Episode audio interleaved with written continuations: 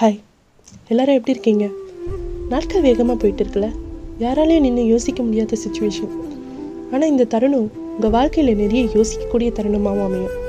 ஒரு ஊரில் ஒரு பையன் இருந்தானா, அவனுக்குன்னு எந்த சந்தோஷமும் அமையாத இடத்துல, சின்ன வயசில் எதுவுமே புரியாமல் சந்தோஷமாக ஆடி பாடி தெரிஞ்சுட்டு இருந்த வயசு. ஆனால் ஒரு ஏஜ்க்கு அப்புறம் அவனுக்குன்னு விவரம் தெரிய ஆரம்பிச்சிருக்கு.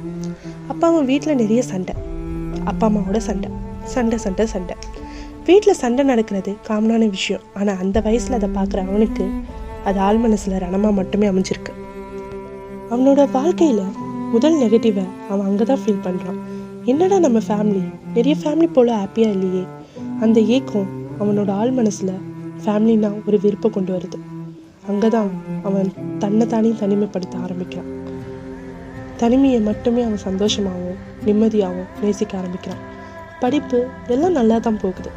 ஒரு கட்டத்தில் ஹாஸ்டல் லைஃப், டெய்லி வீட்டில் சண்டையை பார்க்குறதுக்கு நிம்மதியாக ஹாஸ்டல்லையே இருந்துக்கலான்ட்டு ஒரு முடிவெடுத்தானோ என்னவோ தெரியலை. ஹாஸ்டல்லேயே அவன் லைஃப்பை ஓட்ட ஆரம்பிச்சிருக்கான். காலேஜ் லைஃப்லேயும் அதே தான் தொடங்கியிருக்கு. ஆனாலும் இந்த பசங்க இருக்கீங்களே, கெட்டிக்காரனுங்க பாருங்க, எவ்வளோ கஷ்டம் வந்தாலும் ஒன்று சிரிச்சே சமாளிப்பீங்க, இல்லை உருன்னு மூஞ்ச வச்சுட்டே சமாளிப்பீங்க. படிப்பு நல்லபடியாக முடித்து ஹாஸ்டல் விட்டு வெளில வரான். எல்லார் வாழ்க்கையும் போல் அவன் வாழ்க்கையிலையும் ஒரு பொண்ணை பார்க்குறான். அவளை லவ்வும் பண்ணுறான்.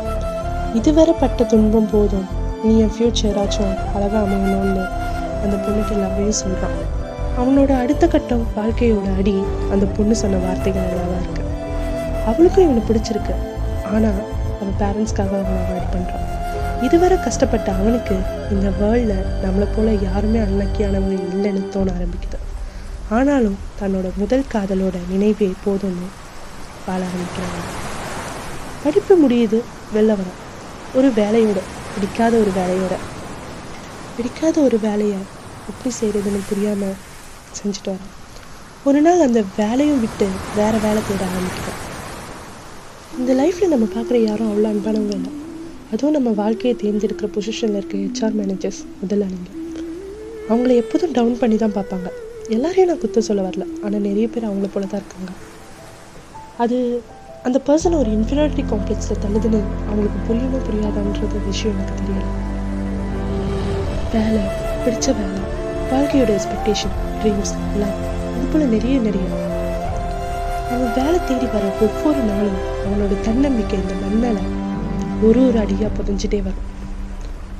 அவன் மனசுக்கு கடைசியாக வந்து நிற்கிற ஒரு விஷயம் என்ன தெரியுமா? வாழ்க்கையை அது போக்கில் ஏற்றுக்கிறது. அவனோட ஒவ்வொரு இயல்பாக வார்த்தையும் அவனோட மனசில் இருக்கிற ஏக்கம், வலி, வெறுப்பு, தாழ்வு மனப்பான்மை, இது எல்லாத்தையும் பற்றி சொல்லும். இது கடைசியாக முடிஞ்சு போகிற இடம் என்னால் யாரும் கஷ்டப்பட வேண்டான்னு அவனை அவனே தனிமைப்படுத்திக்கிறது. இந்த உலகம் உன்னை புரிஞ்சுக்கணும்னு இல்லை. நீ புரிஞ்சிக்க வேண்டிய விஷயம் என்ன தெரியுமா? ஃபஸ்ட்டு ஒன்று தெரிஞ்சுக்கோ, இந்த உலகத்தில் ஒரு பாட்டி உன் மனசால் பாரு. இயற்கையை தொடங்கி சேர்க்க வர அழகாக இருக்கும். கடவுள்னு ஒருத்தர் கண்டிப்பாக இங்கே இருக்கார். அவர் உங்ககிட்ட ஒரு எம்டி புக்கு கொடுத்துருப்பார் கையில். அந்த எம்டி புக் உன்னுடையது, அதோட ஆத்தர் நீ தான். நீ ஒரு புக் படிக்கிறேன்னா அதில் சந்தோஷம் மட்டுமே நிறைஞ்சிருந்தால் நல்லாயிருக்குமா?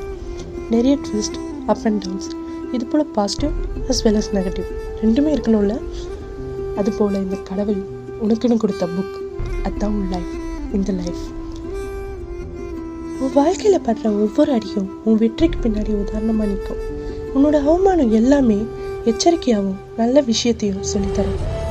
You you is the solution for your problems. உன் வாழ்க்கைக்கு, உன்னோட வலிக்கு நீயே மருந்து, நீயே உதாரணம்.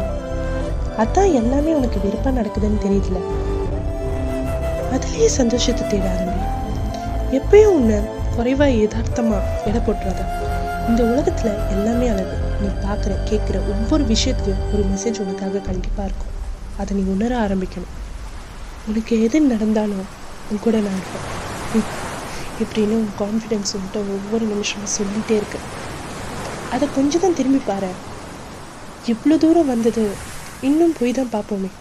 உன்னோட ஃப்யூச்சரில் கண்டிப்பாக ஒரு நாள் மாற்றம் இருக்கும்ல, சந்தோஷம் கிடைக்கும்ல, கண்டிப்பாக கிடைக்கும். நான் சொல்கிறேன், நீ வேணால் பாரு. வாழ்க்கையில் உனக்குன்னு தேவையானது என்ன தெரியுமா? உன்னோட நம்பிக்கை. கண்டிப்பாக உன் வாழ்க்கை மாறும். லைஃப் லைஃபை sent for you, be happy. இதுபோல் உங்களை சுற்றி இருக்க நிறைய பேர் கஷ்டத்தில் இருப்பாங்க. அவங்களுக்கு நீங்கள் சொல்கிற வார்த்தைகள் ஆறுதலாகவும் அமையும், சில சமயம் இரிட்டேட்டாகவும் அமையும். ஆனாலும் நமக்கு தோன்ற சில விஷயம் அவங்களுக்கு ஒரு மெசேஜாக போய் சேரணும், அதை நம்ம செஞ்சு தான் ஆகணும். சரிங்க, thanks for giving your valuable times.